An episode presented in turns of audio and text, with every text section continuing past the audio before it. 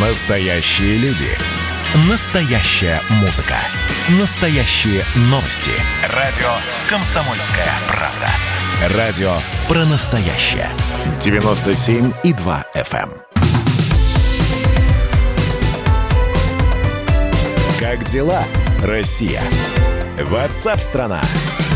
Итак, все обсуждают, причем на разные лады, э, выдавая всевозможные заголовки. Алексея Навального все-таки отравили, гласят другие заголовки. Если вчитываться, что говорят немецкие врачи, а именно в, не- в берлинской клинике Шарите находится сейчас Алексей Навальный, еще раз, согласно клинической картине, Алексей Навальный получил отравление одним из ингибиторов холинестеразы клиническая картина показывает на то, то есть э, анализы показывают на то, состояние внутренних органов, э, исследования, симптоматика показывает на то, что Алексей Навальный получил отравление. Между тем, я напомню, что омские врачи следов яда не выявили в крови Алексея Навального. И вот здесь э, надо уже четко разделять, отравили или отравился. И клиническая картина, то есть очень похожа на то, и вся симптоматика говорит на то, что его- он, в общем-то, принял что-то, что вызвало нынешнее его состояние, но при этом э, самих э, ингредиентов отравления в анализах нет. И здесь снова на два разделяется. Либо в, в Омске недостаточно было, э, собственно, средств для того, чтобы выявить э, эти яды. А в Германии они есть. Но немцы не отчитались, что они нашли именно следы яда. Они ориентируются на клиническую картину. И дальше тишина, дальше пока молчание. Проводятся дальнейшие исследования, дальнейшие уже развернутые анализы. А сейчас высказываются очень многие. Доктор Мясников написал э, большой пост э, в Фейсбуке. Его прочитать можно и на сайте комсомольской правды kp.ru. Хотели бы убить – убили. И не торопитесь с выводами, говорит доктор Мясников. Врачи видят э, симптомокомплекс и делают предположения, это их работа. Вот и поделились они этим с общественностью. Не так часто это бывает в западном мире, потому что юридических препонов много. Надо подождать, куда это все выльется, ничего еще не ясно. Миллион раз бывало, что очевидные вещи оборачиваются пшиком, наоборот, э, становится, м, в общем-то, клиника ясна только спустя несколько дней. В общем, это мнение доктора Мясникова. А между тем в Германии уже звучат заявления о том, что Россию надо наказать. В Евросоюзе говорят, Кремль должен расследовать отравление, причем они безапелляционно пишут отравление Алексея Навального. Вот что говорит на эту тему журналист, научный директор Германо-Российского форума Александр Рар. Я не врач, не специалист по этим вопросам. Могу только сказать, что атмосфера здесь просто ужасна. Потому что в немецком обществе, в немецких элитах просто сейчас будет как главную новость показывать и, и- и твердить, и подтверждать и так далее э, всю этот э, слух и утверждать, что Навальный, конечно, стал жертвой российского режима, российских властей. Уже э, один кандидат на место канцлера Меркель, э, Редкин, заявляет э, тут по телевидению, что нужно отказаться от Северного потока-2, что нужно наказать Россию. Вся зеленая партия считает, что нужно прекратить или пересмотреть отношения Германии с Россией. Германия руководствуется сейчас, руко- руководит в Европейском Союзе.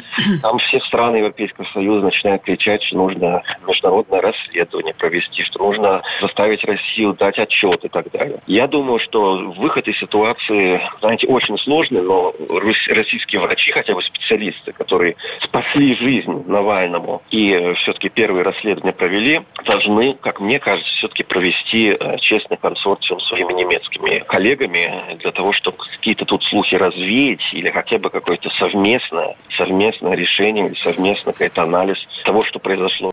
Это что происходит в Германии? Дональд Трамп сказал, что США взяли на особый контроль ситуацию с Алексеем Навальным. С нами на прямой связи политолог, директор Центра геополитических экспертиз Валерий Коровин. Валерий Михайлович, приветствую вас, здравствуйте. Здравствуйте. А, скажите, пожалуйста, здесь кто-то уже поговаривает, что вполне возможно появится санкционный список Навального, по, ну, по аналогии со списком Магнитского.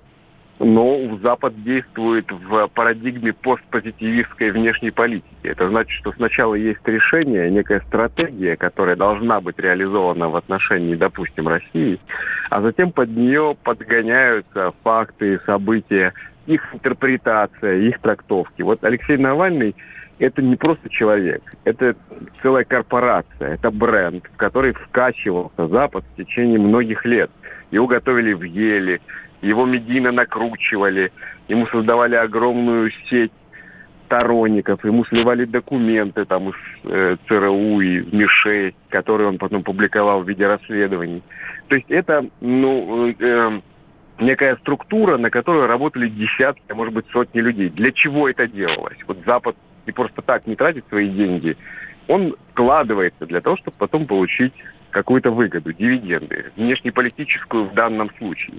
И вот дальше есть два, э, две стратегии использования этого, этой корпорации Навальной. Это раскачать протест внутренний с помощью создания оппозиционной повестки, критики власти и расследований так называемых. Или вторая, так, план «Б», сделать из него сакральную жертву. То есть Э, использовать как спусковой механизм для того, чтобы начать некие, спровоцировать некие либо внутренние беспорядки, либо внешний политический накат, который мы сегодня наблюдаем.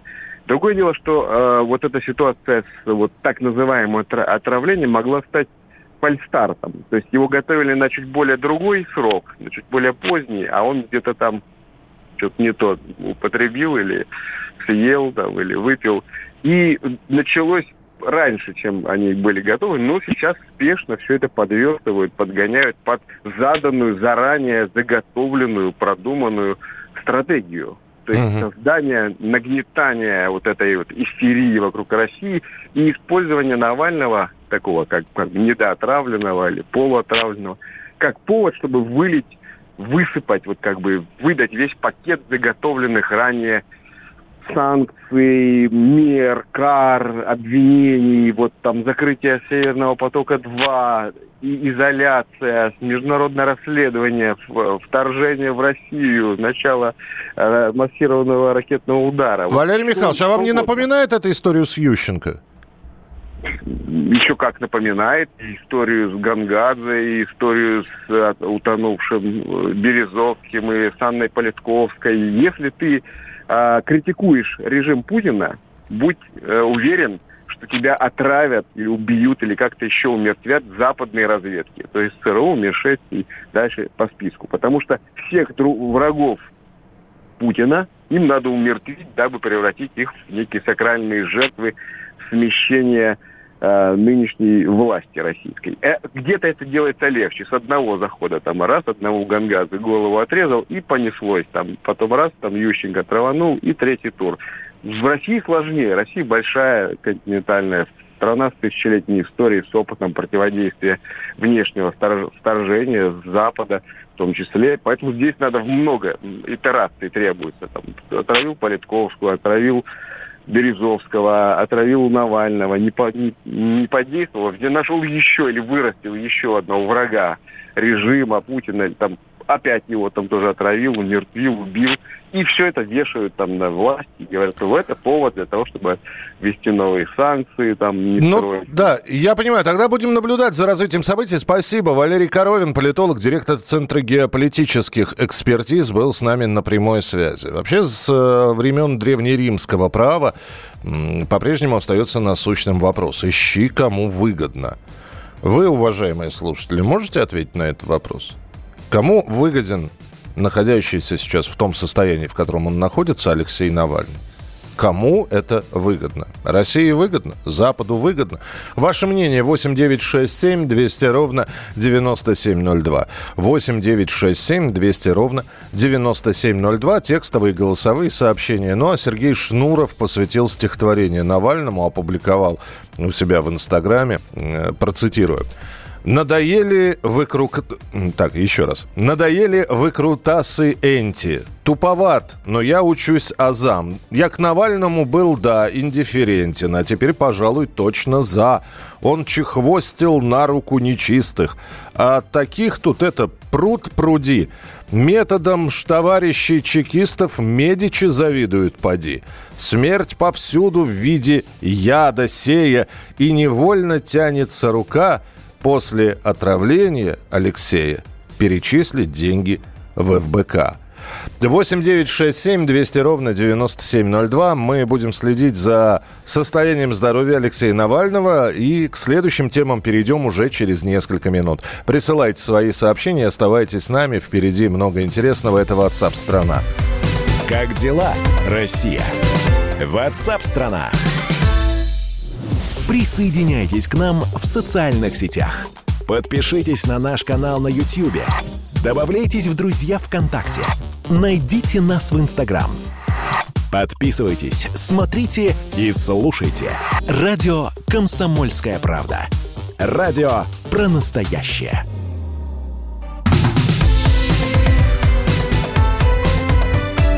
Как дела, Россия? Ватсап-страна! страна Друзья, мы продолжаем прямой эфир. Радио «Комсомольская правда». Меня зовут Михаил Антонов. Важные актуальные темы. И э, со следующей недели начинается новый учебный год. Точно по расписанию. И наша страна э, вместе с другими странами отправит своих детей в школу. Но не во всех, кстати говоря, странах будет первый год, э, первый, 1 сентября нового учебного года проходить в, в традиционном формате. Например, э, в некоторых странах решили немножечко подождать отложить на полмесяца обучение, где-то начать обучение в режиме онлайн и пере, постепенно переходить уже в, обучение в реальном времени в офлайновом режиме. В Госдуме же предложили тоже перенести начало учебного года. И автор инициативы, депутат Госдумы от фракции ЛДПР Василий Власов с нами на прямой связи. Василий, я вас приветствую. Здравствуйте. Здравствуйте. А, понятно, что коронавирус никуда не ушел. Понятно, что каждый день, в том числе и в эфире нашей радиостанции, мы произносим количество нововыявленных м, людей с коронавирусной инфекцией. А, ваше предложение, будьте добры, просто с аргументацией, почему надо переносить?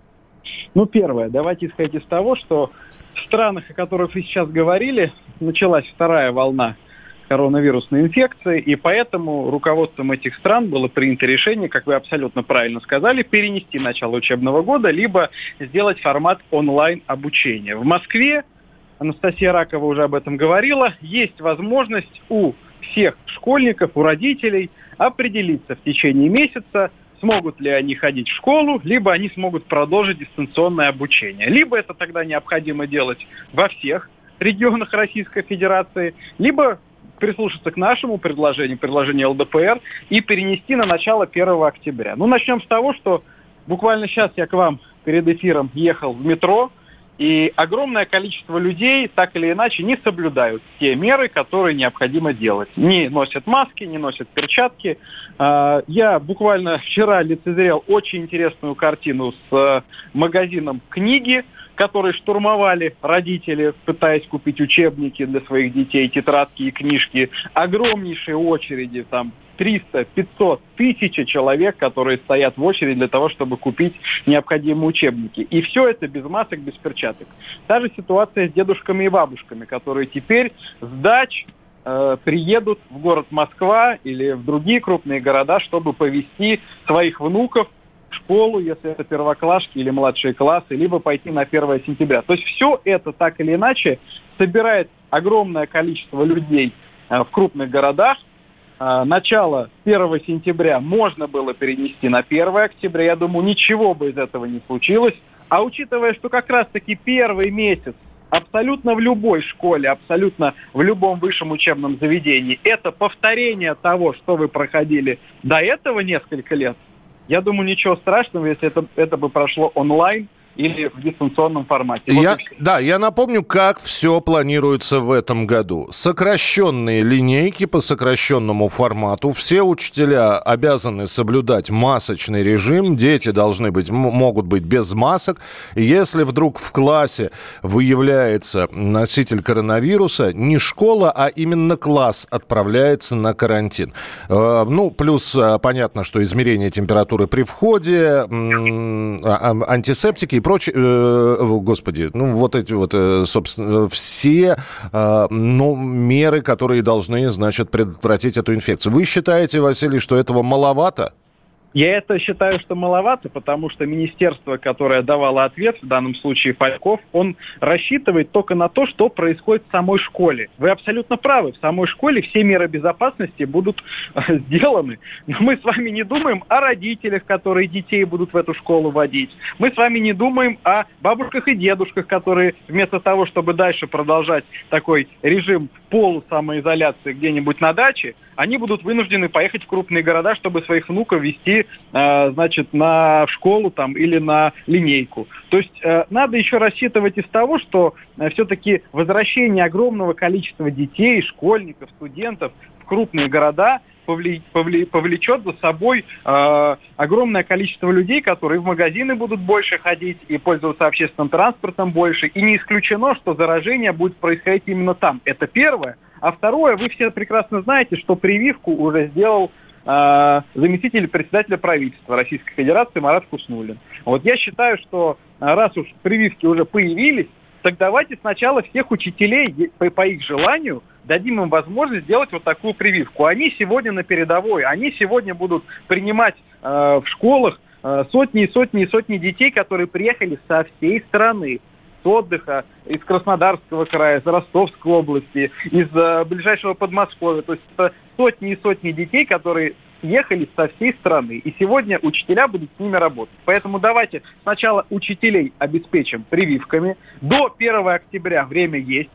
И, соответственно, и только тогда, когда у нас они будут защищены, когда, если у них есть такое желание, они сделают прививку, тогда мы начнем учебный год. Зачем гнать паровоз? Зачем всеми способами костьми ложиться на то, чтобы вот именно 1 сентября детей повести в школу. Но ничего страшного не будет, если этот месяц они проведут, проведут в онлайн-формате. Василий, спасибо большое. Василий Власов, депутат Госдумы от фракции ЛДПР, автор инициативы о переносе нового учебного года с 1 сентября на 1 октября.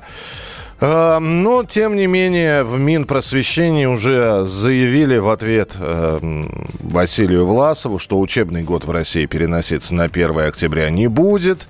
Профильным ведомствам даны все необходимые установки регионам.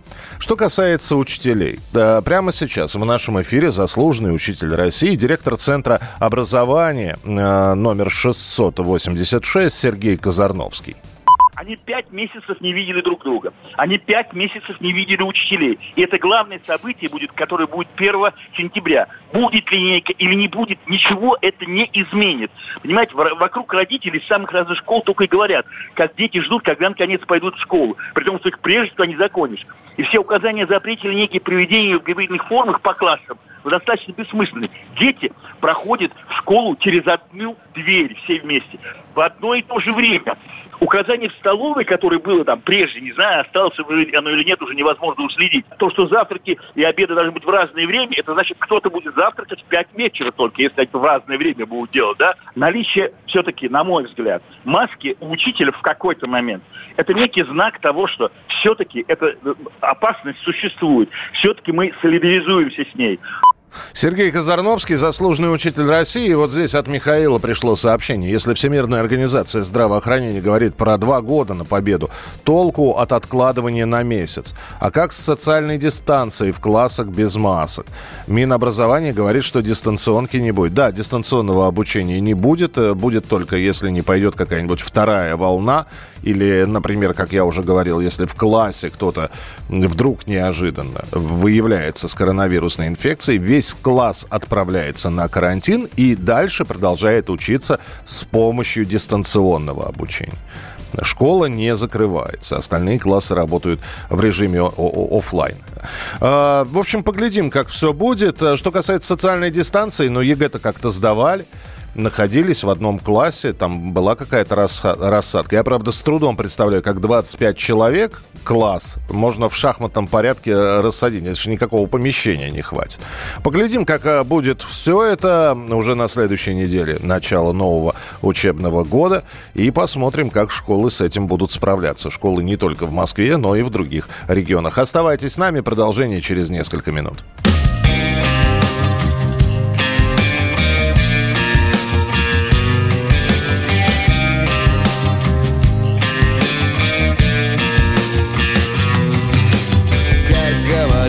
Старина Толстой Лев Николаевич Уходя из дома, мой дом теперь везде, где есть Зарядка телефона. Черная звезда над ясною поляной От рассвета до заката Рассекает небо. Небо пополам Точка невозврата. Точка невозврата, точка невозврата Точка невозврата, точка невозврата Точка невозврата, точка невозврата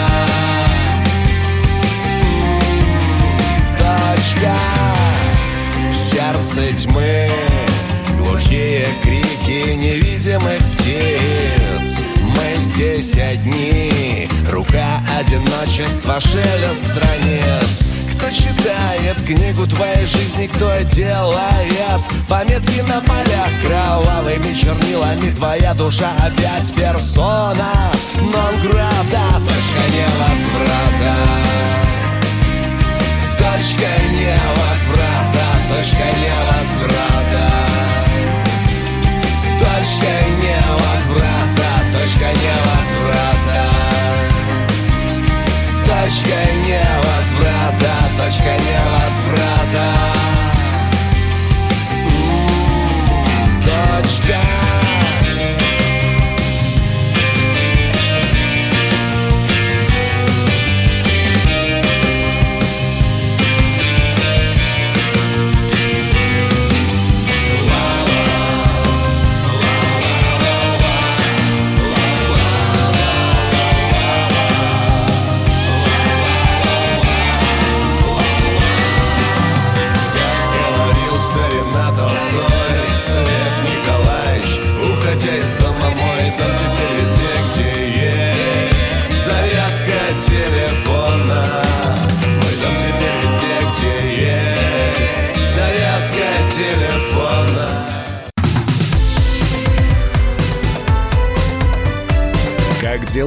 Россия? Ватсап-страна! Друзья, продолжается прямой эфир на радио «Комсомольская правда». Присоединяйтесь к нам, ваши комментарии. Мы ждем сообщения на Viber и на WhatsApp, текстовые и голосовые. Если удобно написать, напишите. Если удобнее наговорить, надиктовать что-то и прислать запись своего голоса, мы с радостью слушаем и голосовые сообщения на любую тему, которую мы поднимаем у нас в эфире. Мы ждем ваших голосовых сообщений. Записывайте в WhatsApp и других мессенджерах мнения, вопросы, наблюдения. Всем вашим аудиопосланиям найдется место в нашем эфире. Телефон 8 967 200 ровно 9702.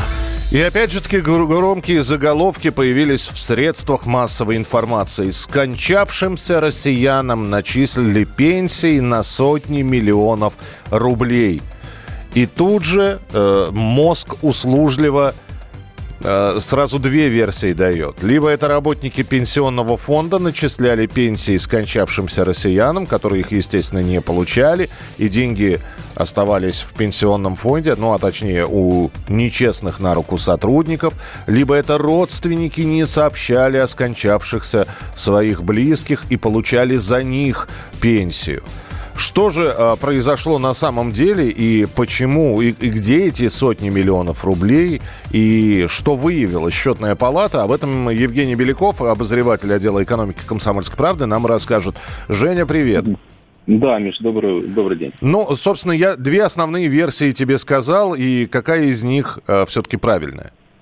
Ну, пока больше склоняются к тому, что это техническая ошибка, потому что суммы такие достаточно количество э, тех э, умерших людей, которые начислялись на карточке, продолжали начисляться на карточке пенсии, оно такое достаточно приличное. Все дело в том, что до 2018 года э, вот эти сведения о смерти, соответственно, человека, они шли сначала в ЗАГС, да, а ЗАГС уже там передавал в местное отделение ПФР и так далее. И ты про... фактор. Да, да, да. И скажи, да. пожалуйста, а вот э, человеческий фактор, опять же, я все понимаю. Но скажи мне, это не отменяет пропажу миллионов или, или они не пропали? Ну, э, как, они начислились на карточки э, вот этих пенсионеров. Просто информация посту- о том, что они умерли, поступила, допустим, через два месяца. И вот эти там, условно, 30 тысяч были начислены уже после того, как ну, человек вроде как уже умер и не должен был эту пенсию получать. Но так как этих э, счетов было достаточно много, это только для, по двум, э, двум э, федеральным округам проверили, э, проверила счетная палата, и там уже на 377 миллионов рублей были нарушения, вот, ну, по их, вот, вот они свели вот эти данные, да, когда человек умер и когда он прекратил получать пенсию. И выяснилось, что вот действительно таких людей было много, и сумма, конечно, получилась такая достаточно приличная.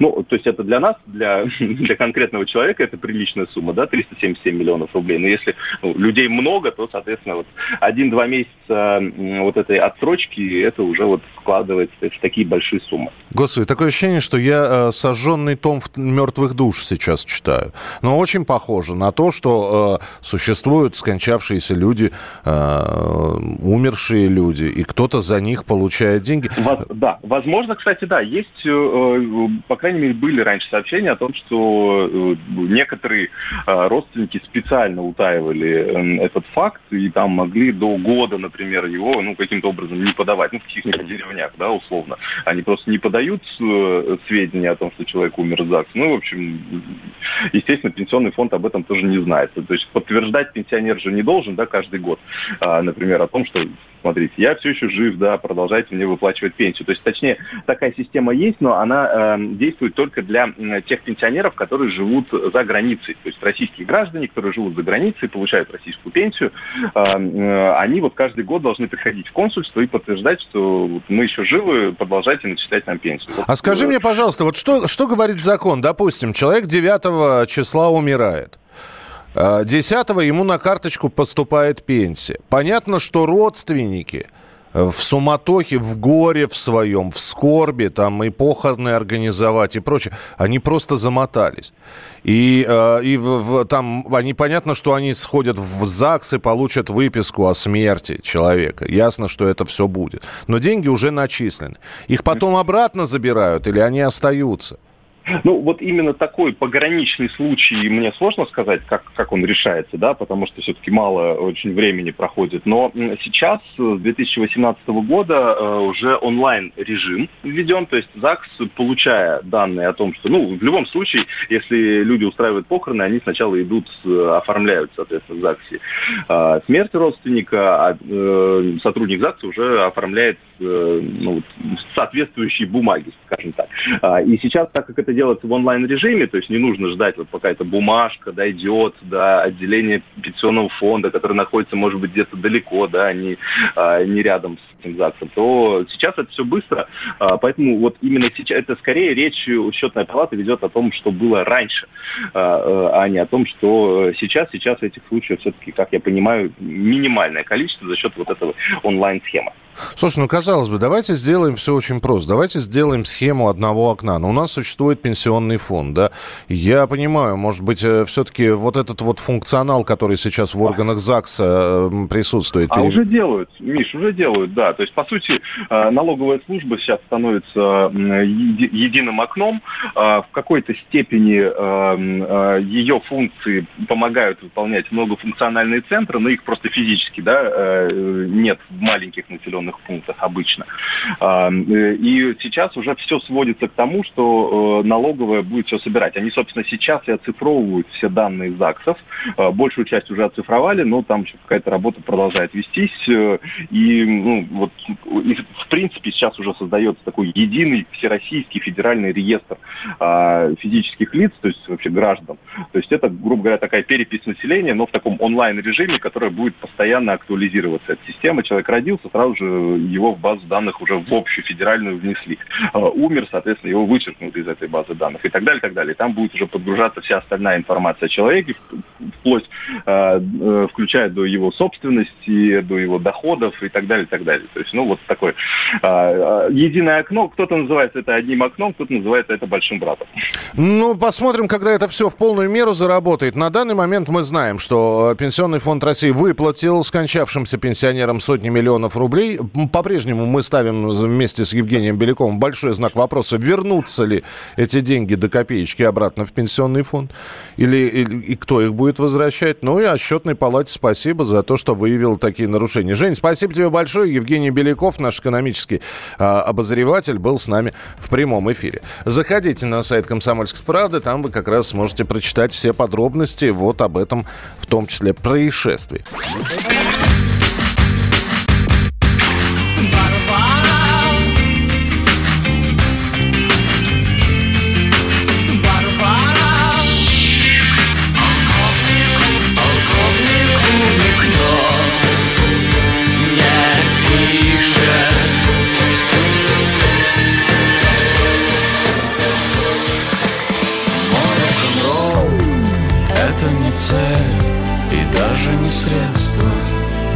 «Комсомольская правда». Радио «Поколение Битва».